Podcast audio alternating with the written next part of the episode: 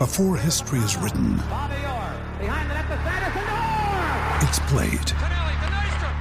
Before it's frozen in time, it's fought one shift at a time. Before it's etched in silver, it's carved in ice. What happens next will last forever. The Stanley Cup Final on ABC and ESPN Plus begins Saturday. We took it all. We brought them to our land. An endless night, ember hot and icy cold. The rage of the earth. We made this curse. Carved it in the blood on our backs. We did not see. We could not, but she did. And in the end, What will I become? Senua's Saga. Hellblade 2. Play it now with Game Pass. Step into the world of power, loyalty, and luck. I'm gonna make him an offer he can't refuse. With family, cannolis, and spins mean everything. Now, you wanna get mixed up in the family business. Introducing The Godfather at ChumbaCasino.com. Test your luck in the shadowy world of The Godfather slot. Someday, I will call upon you to do a service for me. Play The Godfather now at ChumbaCasino.com. Welcome to the family. No purchase necessary. VGW Group. Void where prohibited by law. 18 plus. Terms and conditions apply. Daily Premier League action and reaction. This is Football Social Daily.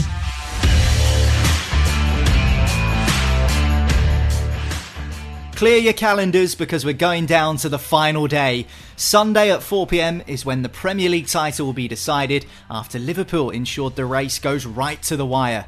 Jurgen Klopp's much changed side beat Southampton 2 1 last night to set up a final day showdown with the Reds facing Wolves at Anfield, while City welcome Aston Villa, managed by Steven Gerrard, of course. Will we have another Aguero moment 10 years on? That was a moment of huge significance back in 2012, and so too was the news this week that young Blackpool player Jake Daniels announced that he was gay, the first player in English football to do so for more than 30 years. A big moment in modern football, and we'll discuss just how important that is very shortly. Plus, more juicy back page gossip to get stuck into on today's show, as West Ham, Watford, Brighton, and Leicester are all involved in today's transfer roundup. Welcome to Football Social Daily, the award winning Premier League podcast with a new episode every single day of the season. A season which is almost over now, but you can still hit subscribe, and that way you won't miss a thing. My name's Niall McCorn, and alongside me today, Manchester City fan Matt Pidd, who was inducted last night as an honorary member of the anti Southampton Club. Hiya, Matt, how you doing? I'm okay, mate. My head's sort of cooled down since last night. Yeah, it's not as bad. I had, um, I had a couple of Anadin before I went to sleep.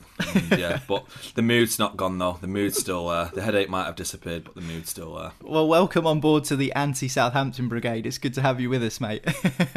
and of course, it's that time of the season where managers start handing out debuts. So we're going to follow suit. As also with us on today's show for the very first time is broadcaster and journalist Christian Hewgill. How are you, Christian? Hello, mate. I'm very well. Eh, Well, Leicester's manager Brendan Rodgers gave Danny Ward a run out in the Premier League uh, last weekend, so I feel like that. I'm getting a nice little run out towards the end of the season. I appreciate it. If Danny Ward can get a run out, you can definitely get a run out. I'm sure you should be should be hanging outside King Power Stadium just in case. Y- you didn't see me playing goal at school, mate. You wouldn't say that then. well, I had a moment of brief panic when I introduced you there, as I thought you were going to say that you actually are a Southampton fan. But I'm quite glad that that's not the case. No, although I'm very much pro the Southampton Brigade. If Matt's anti, I'm pro, only because I enjoyed beating them 9 0 and will reference it at any given moment. Yeah, so no, give I'm you nine goals, didn't they? at least once a season to someone. Well, I'm very glad of that moment as well. But it is down on the south coast where we're going to focus at the start of today's podcast. As last night in the Premier League, Southampton lost 2 1 to Liverpool, and Liverpool needed to avoid defeat in order to take the title race to the final day. Even a draw would have been enough to do that, but they did win by two goals to one. They made significant changes, didn't they, Christian? We thought Jurgen Klopp might do that, but they still got the job done. And even without Salah, without Mane, and Van Dijk also absent, they managed to win, which I guess was no real surprise. No, and you just kind of thought they would. I, I, I was following the game. I was working, so I wasn't. I hadn't got it on, but I don't know. For some reason, Matt won't thank me for saying this, but when when Man City were 2 0 down at West Ham, you thought, hello. But against Southampton, I just kind of thought, I just think they've got that.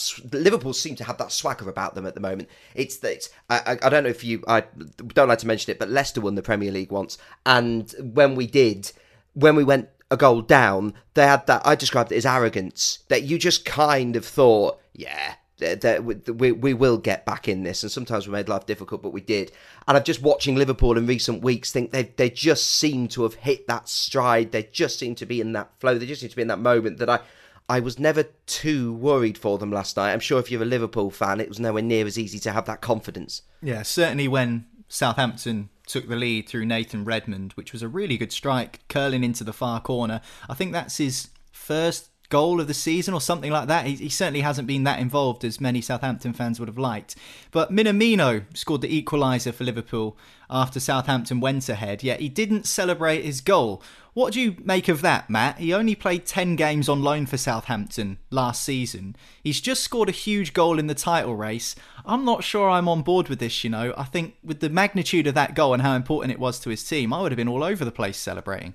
To be honest, until Martin Tyler mentioned that he was on loan at Southampton, I'd completely forgotten that he was on loan at Southampton. That's how little I knew about it. Yeah, I was thinking to myself, like, why, why is he not celebrating? I thought, is it offside? Is he, is it is there going to be VAR involved? Does he think it's going to be disallowed? And then Martin Tyler says he's put his hands up out of respect for Southampton. I thought, hang on a minute, did he actually play for Southampton at some point? And then yeah, he said said he spent the, uh, last bits of last season on loan there. But do you know it says a lot about him as a player? He's just got the utmost respect for any sort of former club he'll ever come up against, whether he's been there for you know like years like he was at Salzburg or whether he was there for months like he was at Southampton. And you know absolute testament to him as a player because he's got 13 goals this season, and it's his, that was his first start in the Premier League since I think he played for Southampton. So a lot of his goals have come in the cup competitions, which obviously Liverpool have won both domestic ones now. So he's had a massive part to play in where they are in the position they are in this season. So fair play to Minamino. He's been he's been a decent squad player. I think he's like sixth on their list of um, forward players and I think he was like he was saying Origi's number seven. So I can't believe that Liverpool have got so many forward players at their disposal there. But it's like Man City with midfielders, isn't it? Really, we've just got too many midfielders. They've got too many forwards, and I'll be surprised if he's if he's still there next season because I think he's a player that can go and do bits at another Premier League club. You know, like a Wolves or something like that. I think I think he's got something, or maybe even a Leicester. You know, Chris. I don't know what you think think about that, but um, yeah, he's he's got quality and he can produce moments like that in in big games, and yeah, he's done so um, this season. I was just going to say it's fascinating, isn't it? Because you talk about the clubs like Wolves and Leicester, and you talk about teams that try and make an impact in the cup competitions or whatever. That's what you're up against, isn't it? When you've got squad players like that, who you just reeled off those stats, how impressive are those stats for someone who's only started one Premier League game? That's what you're up against when you're one of the smaller teams, and that's you know, I mean, I I feel we're lucky to be watching Liverpool and Man City this year. I think they're phenomenal teams, phenomenal units, and what a squad that is. I just think it's uh, hugely impressive. And yeah, it depends on what you don't know what the player wants, do you? Maybe he's really happy with that role and being in and around a coach like Jurgen Klopp and a setup like Liverpool, or maybe he fancies his chances of going and getting 30 Premier League starts. It's, I, I'd be really interested to know the player's mindset because I imagine it differs from player to player in that sort of circumstance. I totally agree. It does show the depth of the squad. I mean, the stats you mentioned there certainly highlight that. I'm not sure about the celebration or lack thereof, though. I spoke to a former Premier League striker earlier this season, and he said that he would celebrate every goal, no matter who it was against, because it might have been his last. And I thought that was a really interesting take, actually, um, because you never know when your last goal is going to be. Certainly, Joel Matip doesn't know when his next goal is going to be, despite the fact he's been in amongst them recently. It was a rather strange header that managed to make it 2 1 to Liverpool. Uh, and after that, Christian, Southampton didn't really get anywhere near Liverpool, much to the frustration of the Man City fans watching, as I'm sure Matt will allude to shortly. No, and I've, watched the highlights, and you you are watching them going, "Come on, just get into them a little bit." And I think that I've got nothing against Liverpool, nothing against Man City. I'm a real neutral in this title race, but I think most neutrals get to this point in the season, and you like seeing the twists and turns, don't you? The Aguero moments, as you said, and therefore, when you're watching from that neutral perspective, you're like come on, have a you know get into them a little bit. Uh, I, I, imagine that's how Southampton fans must be feeling as well. So you're sort of weirdly frustrated, even though you've got no passionate involvement in the game, being like, oh, come on, you know, there must be a bit more to you than that. Uh, no, nothing against Southampton, but we we've seen them do that before as well. They are a side that you wonder sometimes mentality wise whether certain games they've that's that's kind of it for this game. And yeah, I, I, I didn't think they'd got the mentality to dig in and go and push Liverpool any further last night. Yeah, I mean, how come that frustrated you so much, Matt? Um, Southampton have had a, a peculiar season because in some of the games actually against the bigger teams, they've performed quite well. And I remember you mentioning the, the games that they've had against Manchester City, your team this season. They've actually given you a really good game. So, what frustrated you so much about last night's game? Do you know what it, was? It was after we drew against West Ham on Sunday. You had all the pundits in the Sky studio going, "It's going to go down to the final game of the season now," and I'm thinking, "Hang on a minute." They're playing Southampton on Tuesday. We could be champions by them if, if they beat them. So I don't know why they're sort of like overlooking them. And then I'm thinking to myself, that must be spurring the Southampton players on. It must be spurring Ralph Hasenhüttl on because they've just been sort of disregarded. They've been forgotten about. And I was reading Ralph Hasenhüttl's like pre-match comments saying this is our cup final, this is our Champions League final. We want to have a say in where the title goes at the end of the season. We want to be a part of this story. And after five minutes, Ralph, I actually believed you. You you you reeled you reeled me in, Ralph. And then after that, I don't know whether it was some sort of sick joke on your part, but your players just give up. They give up. Redmond put them 1 0 up after five minutes, and then it was all of a sudden just like, come on, lads, you, do you want to come and score maybe one, two, three, maybe get the goal difference up? Do you know what I mean? And uh, it was so abject, the performance. It was so lacklustre. Even the Southampton fans were booing them.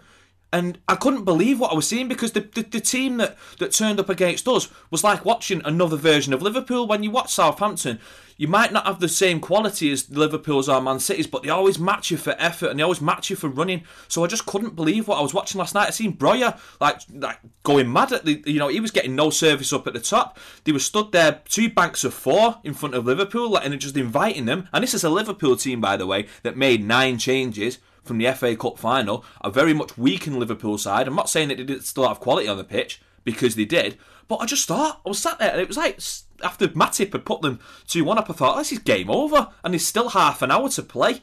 So, you know what? I'm going to switch on Nottingham Forest and Sheffield United, and I'm not going to lose my temper anymore. But it left a really bad taste in my mouth last night because considering how they turned up against us, and I, had, I actually had Southampton fans apologising to me on Twitter last night because I went on a bit of a tirade saying, I hope you get relegated next season. You're a disgrace. I can't believe that you've not even bothered to turn up against Liverpool when they've got nine changes and you could have a say in the Premier League title race. Oh, it's okay. We'll turn up against City. But when it gets against Liverpool, come on, lads, how many do you want? Do you know what I mean? That was just how I felt last night. And it's it was the same amongst other Man City fans. But yeah, yeah, Sky got what they wanted. They got their uh, they got the, the, the dramatic final day. And um, yeah, so we've been here now. What this is the fourth time. This is um, going to be involving us on the final game of the season in the title race. We've won three of those. It's the ninth time in Premier League history it's happened. So we've been here. We've got the experience. We've got home advantage, but there's a couple of little subplots that sort of like make me a little bit jittery. Can Gerrard finally win the Premier League for Liverpool? Coutinho always scores against City in big games yeah, it's it's a nervy one. Is it going to be typical City? I just, I, I, it's ten years on from the Aguero moment. Oh God, I'm going to need a drink, Sunder. You'll be excused if you want to open the door and go for a walk now, Matt. To be honest, uh, are you feeling the pressure uh, by any chance? Do, uh, do, you know what, mate? But do you know what? I feel so much better now because I was sat, I live on my own, me, and I was sat there and my cats were looking at me like, just calm down, stop screaming at the telly. And I'm I'm thinking to myself, oh god, I need to go for a walk. But it was like it was too late for that. So I thought I'm gonna get in bed and I'm gonna text a in and then I'm going to wake up tomorrow with a fresh perspective. And as soon as you know when you wake up and you're still fuming, and you get up with a, with with a, a, that like a bit of a stomp in your step, and I thought, oh no, I can't wait to get on the podcast. I can't wait to get on the podcast and just go absolutely through Southampton. well, I think you've done your job. Um, and breathe. Football social daily therapy for for Matt on today's show. Apologies to any Southampton fans listening, by the way, but your team was absolutely what? poor last night, and you deserved it. Matt, this is what I was about to say because before you spoke, there's me saying questioning the, their mentality and, and mentality and saying they've got that in them from time to time. And I'm sat there thinking, first appearance on the pod. I don't want to upset Southampton fans too much by questioning the mentality. I'll be slightly careful what I say. Oh, go I don't for it, think I've- Christian. I was going to say I don't think I've got too much to worry about. Well, I'm No, a, I'm a for it. Portsmouth fan, and Matt's just absolutely laid into Southampton, so I'm, I'm pretty sure we can leave it there. We can leave it there. And Matt's mentioned uh, Sunday, the final day, 22nd of May, 4 o'clock kickoff for all of the games, Christian. And looking ahead to that final day, do you think recent events from a City perspective, for instance, that game in the Champions League against Real Madrid where it all went belly up towards the end with those late goals, do you think that will cause any concerns amongst the City squad if things aren't going to plan against Villa? Or will, like what Matt said, the fact that they've got experience in this situation in the past help them? I, I find the mentality of football fascinating. It goes back to what we were saying against Southampton. Then, if you are a team in a mid-table team, you want to see your players have a go, and it comes in to mentality. And you mentioned obviously the Champions League. You do wonder what impact that will have. I'm fascinated by it. This is where coaches earn their money because Pep Guardiola has got to try and get into his players that that game and that experience needs to be left in the past. Now, the the comeback against West Ham to get a point suggests that that's within them. I'm fascinated to know whether or not you do as a player, and, and Matt, I'd be interested in your thoughts on this, but if it's 70 minutes and it's not going your way, or flip that, if it's 70 minutes and it is going your way, well, what's going to be in their heads? Do you start to get nervous about times gone by? I'm imagining it's different for player to player, but but the mentality in a situation like this is huge, and I think that's why Guardiola and Klopp are a cut above in terms of managers now, certainly uh, as opposed to the Mourinho, because the, the mentality is so important, and you really feel that they can connect to their players with with that mentality. Does that make sense? Yeah, absolutely does. And Matt, just quickly from you, we're not going to hear from you before Sunday. So, how are you feeling? Um, as mm, majority of Manchester City fans are feeling, we're um, we're we're we're very very very very very nervous about it, and it's because of things that have happened in the past. And I mean, it's easy for like, well, not easy, but Pep Guardiola and the players since the Real Madrid result, um, the the results in the Premier League have shown the character that they have and the mentality they they have. And they, I think they'll be absolutely fine. They'll be cool, cool as cucumbers. I think they knew what was coming anyway. They just had a job to do. It was always going to come to this point where we had to beat Villa on the final game of the season anyway. But sometimes you just feel like the stars are aligning. And like I was talking about the little subplots in between. And plus, there's the Grealish thing. Villa going to want to stop Grealish from lifting the Premier League in front of them? The very reason why he left Aston Villa in the first place to go and actually win trophies.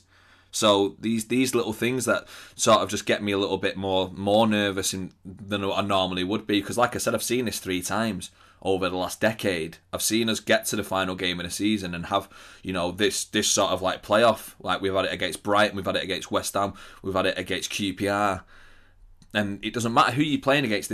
Something just seems to, to happen. Like because I remember against Brighton, Glenn Murray put us uh, put us one 0 down, and then Liverpool scored. And like you were saying there, Christian, if we've like say you know, 20 minutes to go, we're drawing nil nil, and Liverpool are beating Wolves three 0 you, you're going to feel the anxiety from the crowd, and it, that can spread to the players, and the players can start doing something that's like not normally like within their sort of like DNA. They can start doing things that they wouldn't normally do.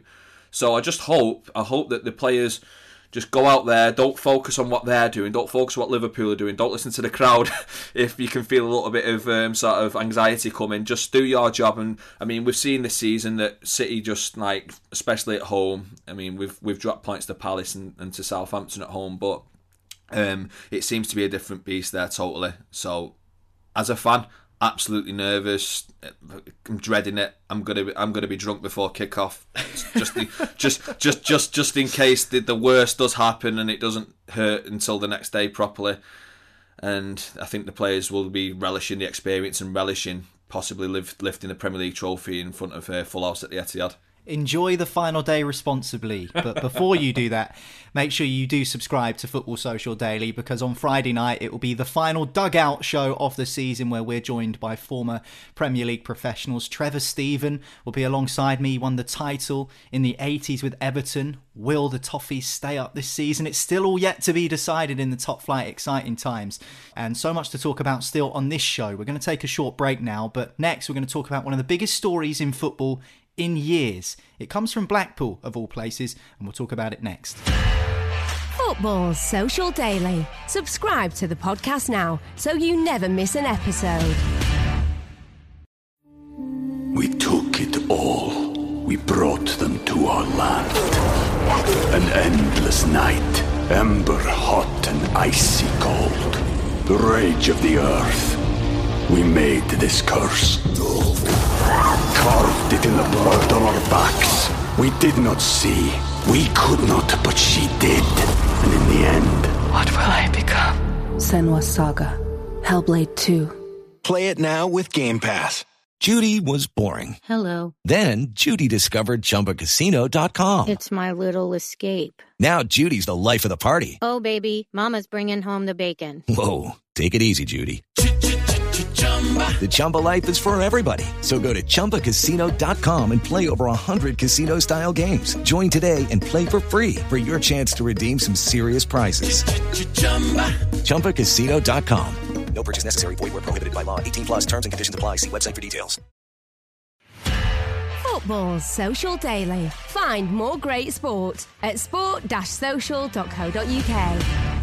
Welcome back. This is Football Social Daily, Sports Social's award winning Premier League podcast. Now, we are a Premier League show, but there was a massive story in football this week, and it comes from Blackpool Football Club in the Championship, where their young 17 year old player Jake Daniels announced that he's gay, and in doing so, he becomes the first openly gay player in the EFL and the first to come out in English professional football since Justin Fashanu in 1990. It's a huge moment for football and a huge moment for the LGBT plus community. Really happy to say that Christian Hewgill's with us on today's show, and Christian's a member of that very community. I'd really like to get your thoughts and your take on this, Christian, because I've seen so many people say, so what? Why is it such a big deal? It'd be really great to hear why exactly it is a big deal. So, um, I was a Leicester City season ticket holder as a kid. Um, used to go week in, week out. The football dominated my life.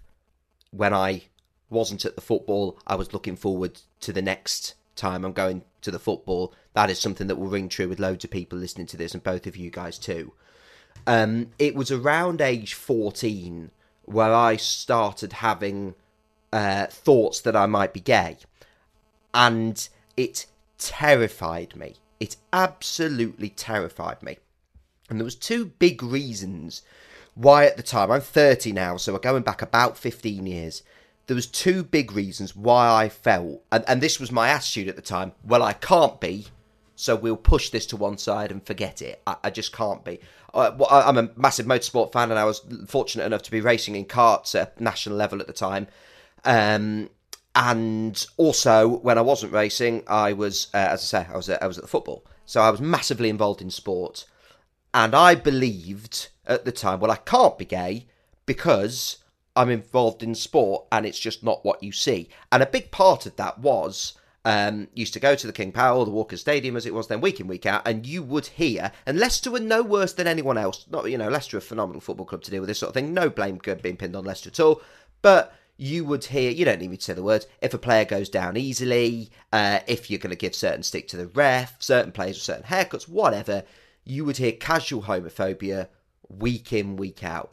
And it made me sit and think, and I vividly remember the thoughts. I remember hearing one bloke use an awful word behind me, and then me thinking, "Oh, that's it. I mean, I, can't do this, can I? This these worlds don't align."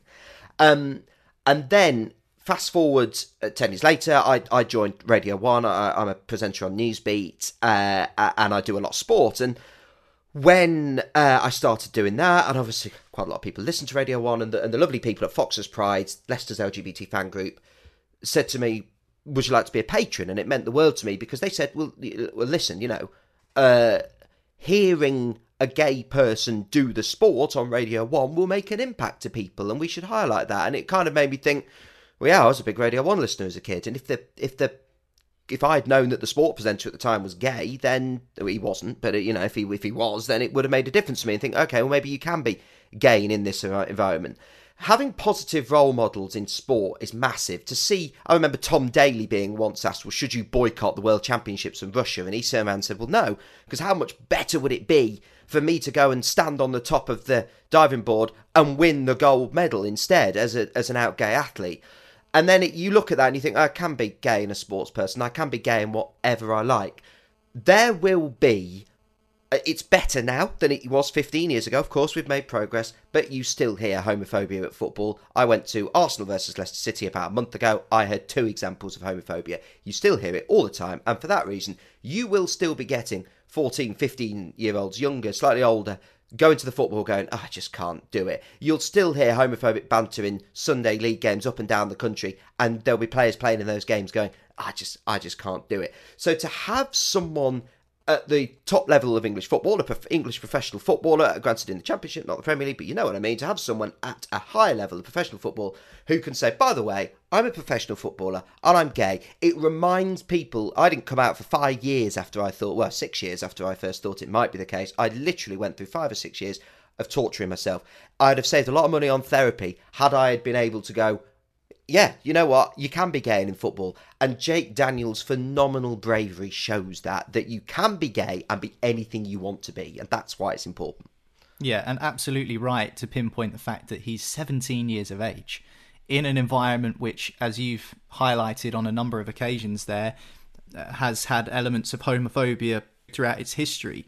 And I think that you used the term role model, and that's absolutely right. He says himself he wants to be a reference point, Christian, for younger athletes or people in the future to feel that they can come out and it shouldn't be a decision which is kept within purely because of fear of how it might be received. How significant is that? How much of a turning point is this in football, do you think? Well, two questions. It's it's significant because as I say, it's it's that it is that reference point. It is that person to think I can be like him and I I don't know whether he knows how many people it would help, but I, uh, was I was asked to present a podcast called Five Minutes On for the BBC yesterday, where where they look at a different topic every day, and they looked at this particular topic yesterday, and it was only when I was talking that I felt myself welling up, and it was like, oh god, this was unexpected. Yesterday I saw this and I thought, oh, that's lovely, but I didn't. I, I, I sort of welling up as I was talking about it, and I, I think I started welling up because I realised if there was someone like Jake around when I was a kid, it would have made such a difference. So that's why it's significant. As for whether it's going to be a turning point, um, I think it's it's too early to say. Um, what Blackpool fans, you know, you've got a responsibility now, Blackpool fans, to really get behind the lad, to roar when he comes onto the pitch. Because trust me, it takes a lot of balls to put the LGBT flag in a Twitter profile when you're on the radio, let alone when you're a 17 year old playing in the championship. If he, uh, the thing that's always worried me is, what if he has a downturn in form? Do, do the play, do the fans get on his back then? Uh, you know what happens if because we see we see footballers struggling to deal with racism uh, on the pitch. There is still we're very good in this country of going, oh, there's problems when you go to a Champions League match in Poland or somewhere. But look, listen, you know we've seen examples of racism in this country time and time again, online and in games.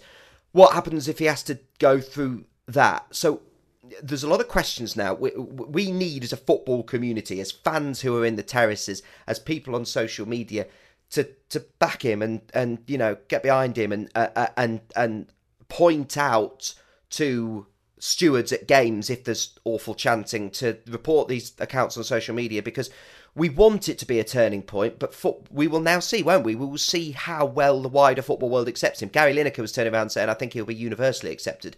I hope Gary's right. I, I don't know if he is, but I hope he is, and we're about to find out. Yeah, I mean, if I put my cynical hat on here, obviously Jake himself must feel a huge weight has been lifted, and even said, you know, it's, it's so nice that he can just be himself. Um, but do you think there'll be extra pressure or a spotlight on him now from outside sources, such as as the press? We know what the press can be like around football in this country.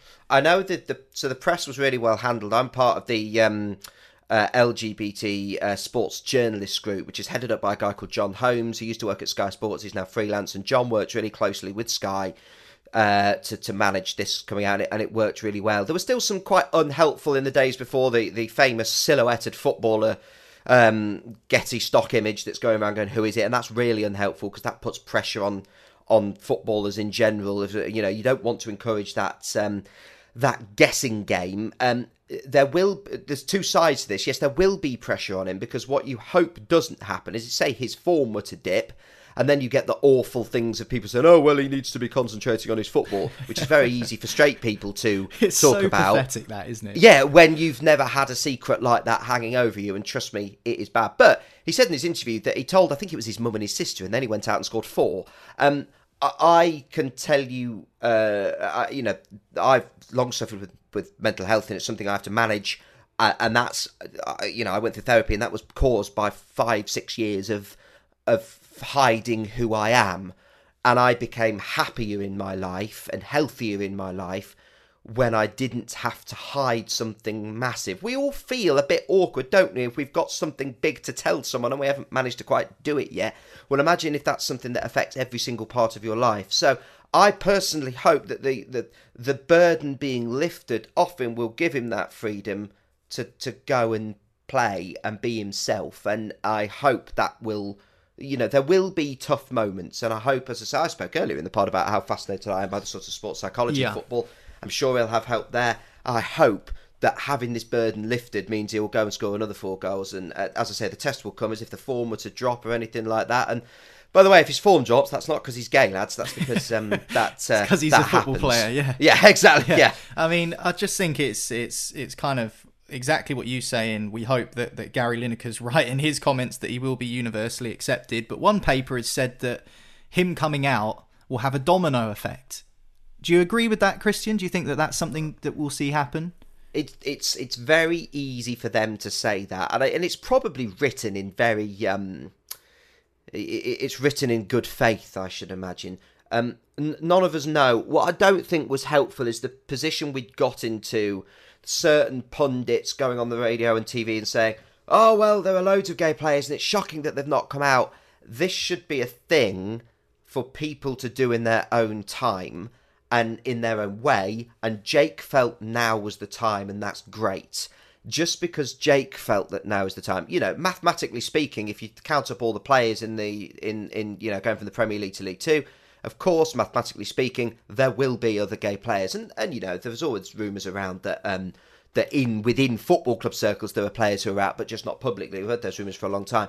But just because Jake has made it his moment now, uh, it doesn't necessarily mean that others will feel as comfortable. It might, but it might not. So while those stories are probably written with good intentions, they don't know that, do they? It might be another five years before someone else feels as confident enough to come out. What will help is, I think, if let's check back in in six months' time, and actually, it's almost not been a thing. Jake's carried on. He carries on getting. He's seventeen. He's fresh out of the academy. He starts getting, um, you know, typical young academy player scores a few goals. He starts doing all right.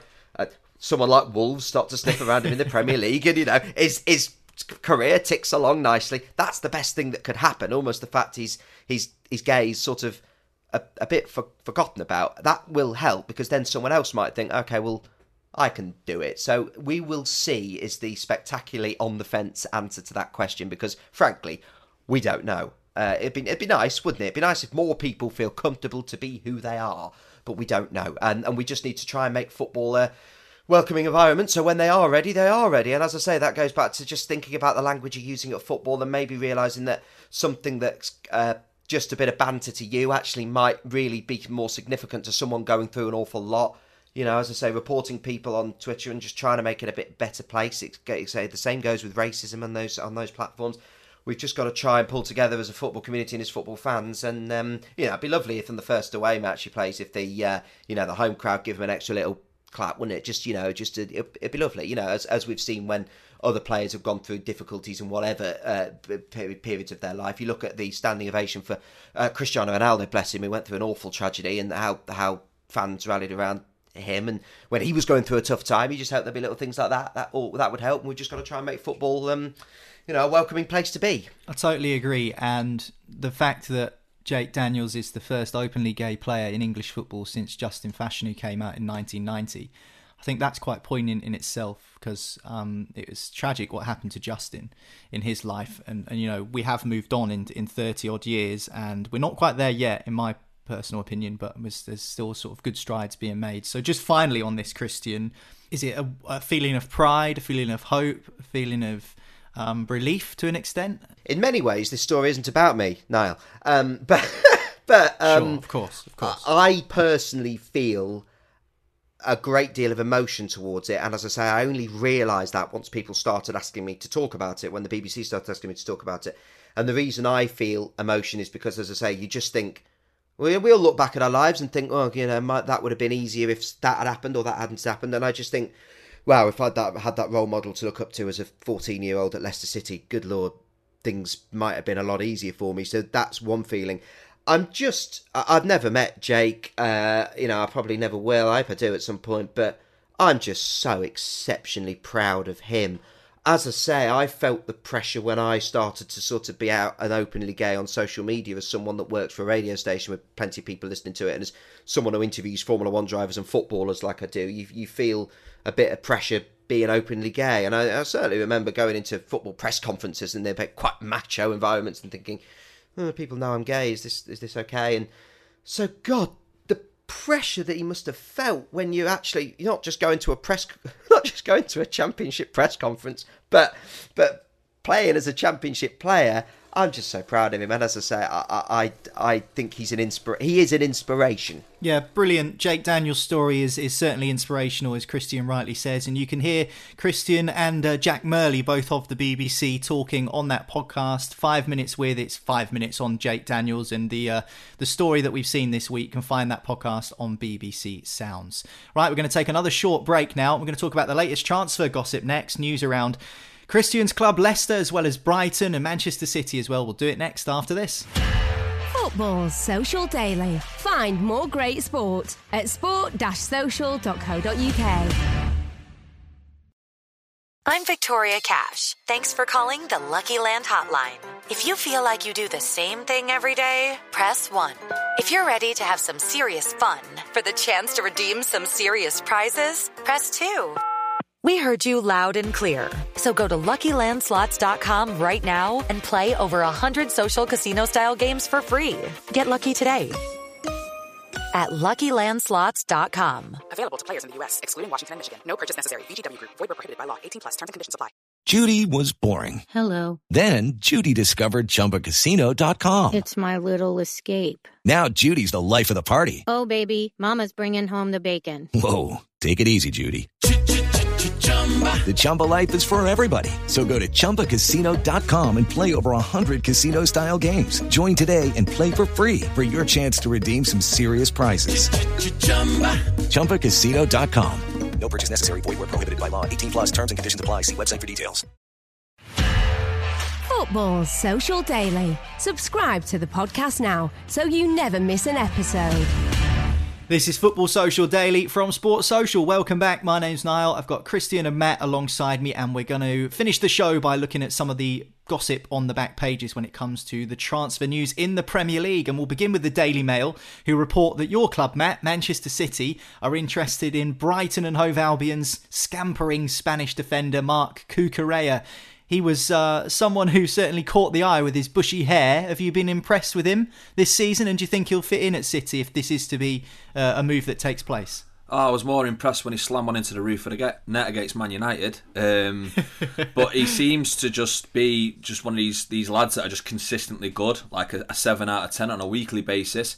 Um, he was actually born in Catalonia. Obviously, Pep Guardiola, Catalonian, so that might have some sort of like figure into it. Um, Manchester City this season, um, we've struggled at left back. Obviously, we've had João Cancelo, who's naturally right sided, come in at left back and be absolutely fantastic. Zinchenko comes in and always does the business. He always does the simple things right, Zinchenko. But having said that, we need we need backup there because we've seen with Manchester City's defensive issues this season with injuries. We need players that are going to be able to come in and, and fill these these these slots and be a part of a squad because Manchester City next season are going to be challenging for all four trophies again. And to be able to do that, you need to have a good squad squad depth. And Marco Cucurella would be able to come in and do a good job for me. I mean, he's at Brighton and Hove Albion now. They're sat tenth in the league. Um, obviously, it's a massive step up, but Graham Potter plays a nice brand of football and he likes to get fullbacks up the pitch and involved in the attack, like we've seen with the goal against Man United. Obviously, we know Pep Guardiola likes to do the exact same thing. Obviously, not this exact same style of football, but in terms of the way the fullback, fullbacks like to get involved in the attacks, then yeah, he'd, he'd fit right in. And if it didn't work for him in the first season, like sort of like what happened with Jack Grealish this season, and um, it happened with Cancelo when he first signed, like no panic buttons being pressed. We know it's um, a difficult environment to go into, going from a club like Aston Villa or like like Brighton, going into a, a team full of these like sort of like stars, world class players. Um, they need time to bed in and to get used to the tactics and to get used to the different environment. So if Marco Cucurella does come to Manchester City, I'll welcome him with open arms and the fans will welcome with open arms as well. And he will be a great addition to the squad. And at 30 million, I mean, we're talking 10, 15 years ago, a lot of money for a left back. But now, with the way the market's inflated, you're seeing fullbacks go like sort of more and more up in price because of the, the importance that they have now to the way the teams, uh, especially the top attacking teams in the world, they use fullbacks this is where they are. It's not like years ago, like with like with Gary Neville always says, no one wanted to be a right back, no one wanted to be a Gary Neville. You see all these these um, these young kids now, and they want to be wing backs, they want to be full backs because they're very very important to the way the modern football is now. So if Marco Cucurella comes, I'd, I'd be absolutely buzzing with that, and yeah, he'd be a great addition to the squad. Yeah, you mentioned that goal against Manchester United, and actually he played on the left side of a back three in that game. And Brighton are very versatile in their system, and you know no one really expected him to be able to do a job on the left of a back three, and as well as fullback. So uh, he's certainly someone who, who can play in different positions, and there will na- yeah absolutely, and there will be naturally people Christian who scoff because he's a Brighton player, and Manchester City might be looking at other top players from European clubs, but you only have to look at someone like Nathan Ake who's come in this season and done very, very well after arriving from Bournemouth a couple of years ago. So is it just a case of trusting Pep Guardiola? He seems to know what he's doing. Trust, trust in Pep and trust in, in clubs like Manchester City scouting systems. They'll have watched a lot of him.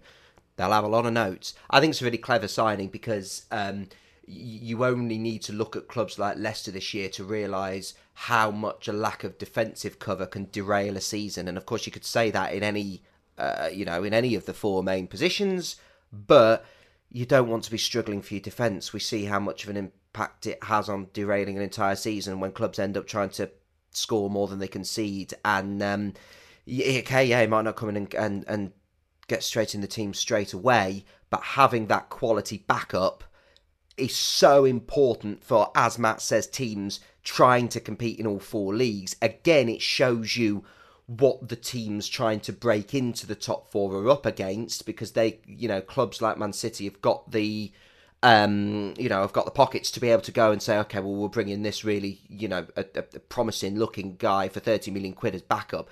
Whereas you look at teams like Leicester who are trying to sort of bolster their defence and they haven't got that 30 million to spend. This is why teams like Man City um, uh, you know, uh, uh, you know, managers like Pep Guardiola so switched on because they're they're almost anticipating problems before they come round. The only question mark is, as as we've was already touched on, going from that. I believe it is such a big jump going from a Brighton, Wolves, Southampton, Leicester to a Manchester City. Uh, but you've just got to have, have, faith in the system, and Nathan Ake is a great example of where it can work well. Uh, Harry Maguire is an example of where it can work not so well. Um, but no, I, he's got he's got all the hallmarks of a Man City player for me, and I'm really impressed with players that can alter their position from that left back or that left wing back position and drop into a sort of centre back three. It just shows a bit of a footballing brain. I think when you're playing as part of a three, you've sort of got to be one step ahead in your positioning and, and, and really think about your defensive positioning as opposed to when you are playing that slightly more attacking mind wing back position. is something Christian Fuchs was always able to do really well for Leicester because he was such a clever footballer. Um, and, he, and he seems to have that. I think that's a really valuable thing to have in your team because all of a sudden you've got four or five def- uh, uh, defenders out and you need to switch to a back three. Well, when you're playing twice in a week and you've got a Champions League game on Tuesday, well, what a, what a valuable thing that is for Pep to have. I think it's a really clever looking signing.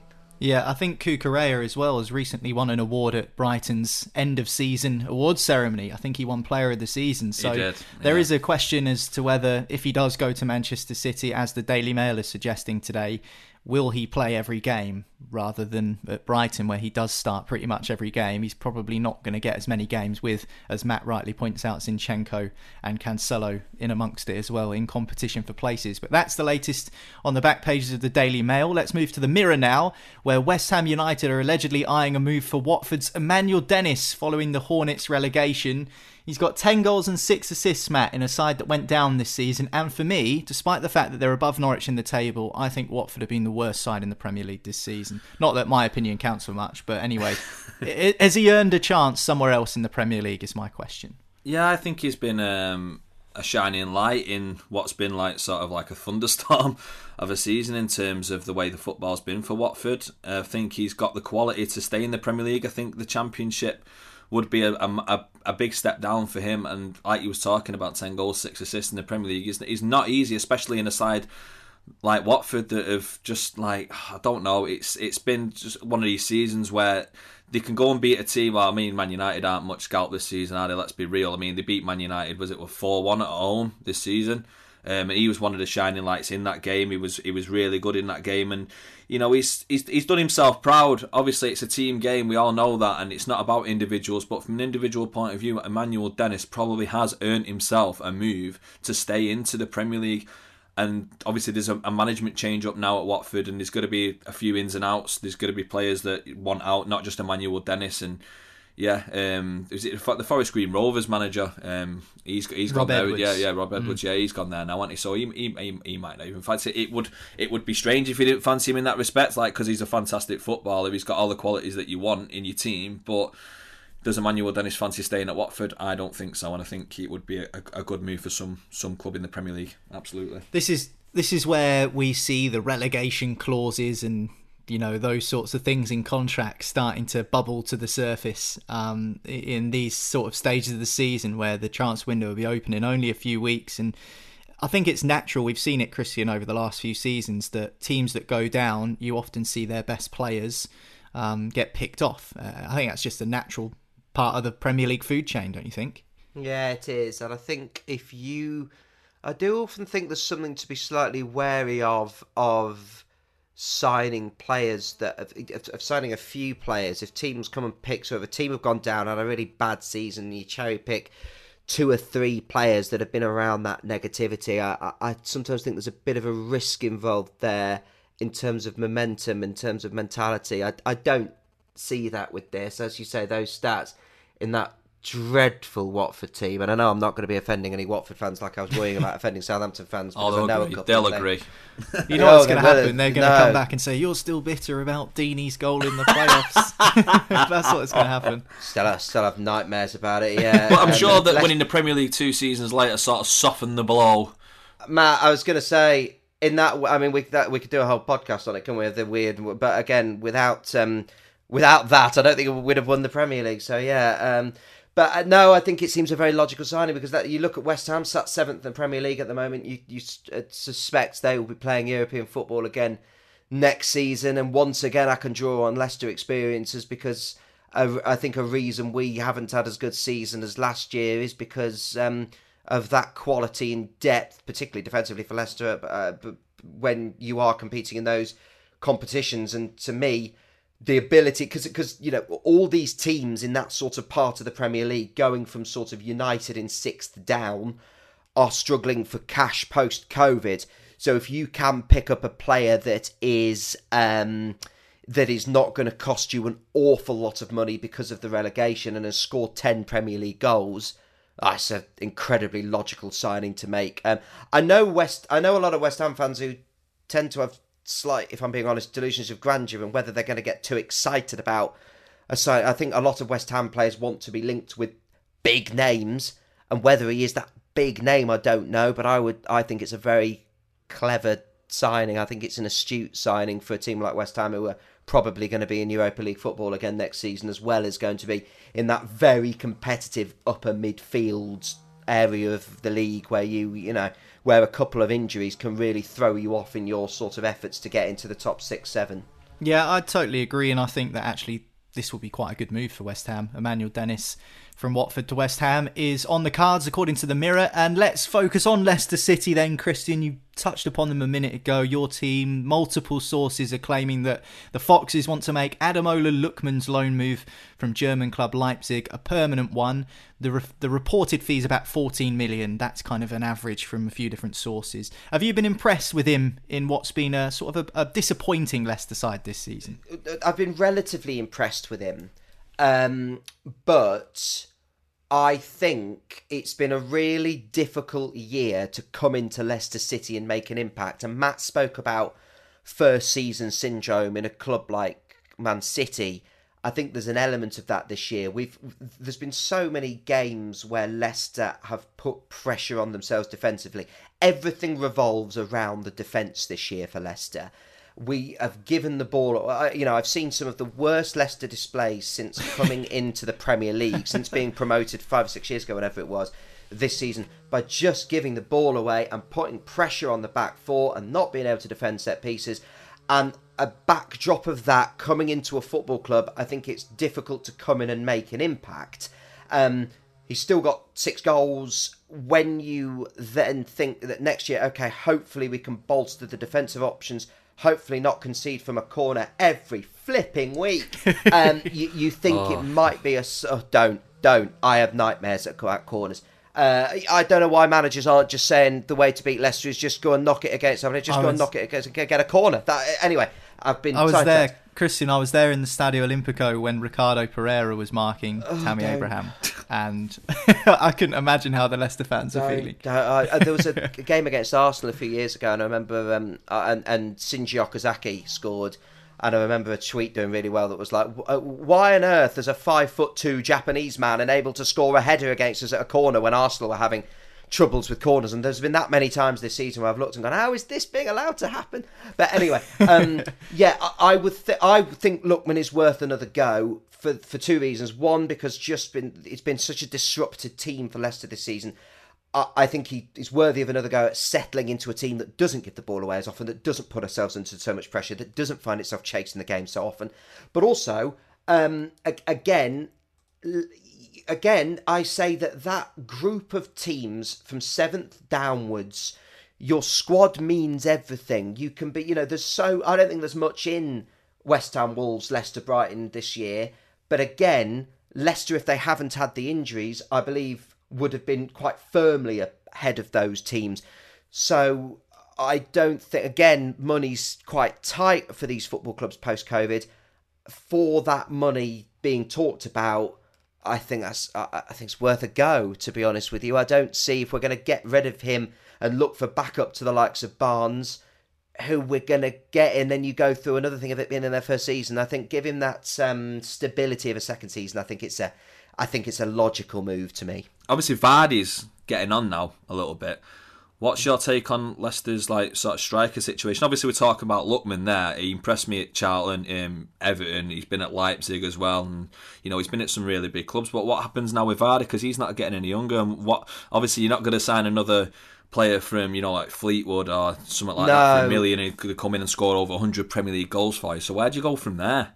I wish so. Jamie Vardy's the eighth top scorer in the Premier League. He scored 14 goals, and I can't remember the stat. I saw it the other day, but it's something off like 17, 18 appearances in the Premier League. So he will still score goals, and that will carry on next season. But as players who reach their sort of 37 mark, start 36, 37 mark, start, you know, they start to pick up injuries. So I think that will be such a massive thing on Brendan Rodgers' mind. Um, it's been really frustrating Kelechi Iheanacho this season, someone you know well, Matt, because at the back end of last season he was in phenomenal form, and then right from the first game of this season he didn't start, and you're thinking, Oh, why is that? And for whatever reason, Kelechi hasn't been able to push on this season, but is again someone you wouldn't quite write off. Likewise, almost everything I said about Lookman, you can slightly say about Daka. He's come in, looked bright, scored some really good goals, particularly in the European competitions we've played in, but just hasn't quite been able to grab the shirt and own that striking position. Uh, I think in an ideal world, Leicester would look to bring in a striker because we, you're right, Matt. That we need that replacement for Jamie Vardy, and we need him now. But none of the two lads in the position at the moment are quite doing enough to properly stake a claim. How much money is there going to be available to go and find someone like that? It wouldn't surprise me if, therefore, that Daka and Iheanacho and Vardy are the three again next season. But what you would say is we haven't struggled to score goals this season. That hasn't been the issue. Been the problem in it. Uh, yeah, so it's something that will be on the mind. But for me, I, we need we need centre backs and we need defensive cover. That's that's the big one. Fingers crossed from your perspective, Christian. That brings to a close today's episode of Football Social Daily. Thanks for listening in. Don't forget if you hit subscribe, that way you won't miss an episode of the show. Only a handful of daily podcasts left before Sunday, where it's the final day of another Premier League season. Will it be Manchester City or will it be Liverpool who lift the title? Matt will be hoping that it's Manchester City. Christian, I'm sure, will be enjoying his dead rubber game uh, involving Leicester City, getting his feet up uh, and chilling out. It's been great to have you on, Christian where can people find you on social media and, and check out what you've been up to? I'm at Chris Hewgill, which is H E W G I L L. Uh, and I very much enjoyed being on. Thank you very much for having me. Pleasure. Hopefully, have you back soon. I won't give out Matt's social media, uh, particularly if you're a Southampton fan, because you'll, you'll end up. Oh, they'll be turning up at my house. You'll be, you'll be blocking him. You'll be blocking him instantly. Right, that's it from Football Social Daily today. Don't forget, as I say, hit subscribe, and we'll catch you again tomorrow. Football's Social Daily. Find more great sport at sport-social.co.uk. Okay, round two. Name something that's not boring. A laundry? Ooh, a book club. Computer solitaire, huh? Ah, oh, sorry, we were looking for Chumba Casino. That's right. ChumbaCasino.com has over 100 casino style games. Join today and play for free for your chance to redeem some serious prizes.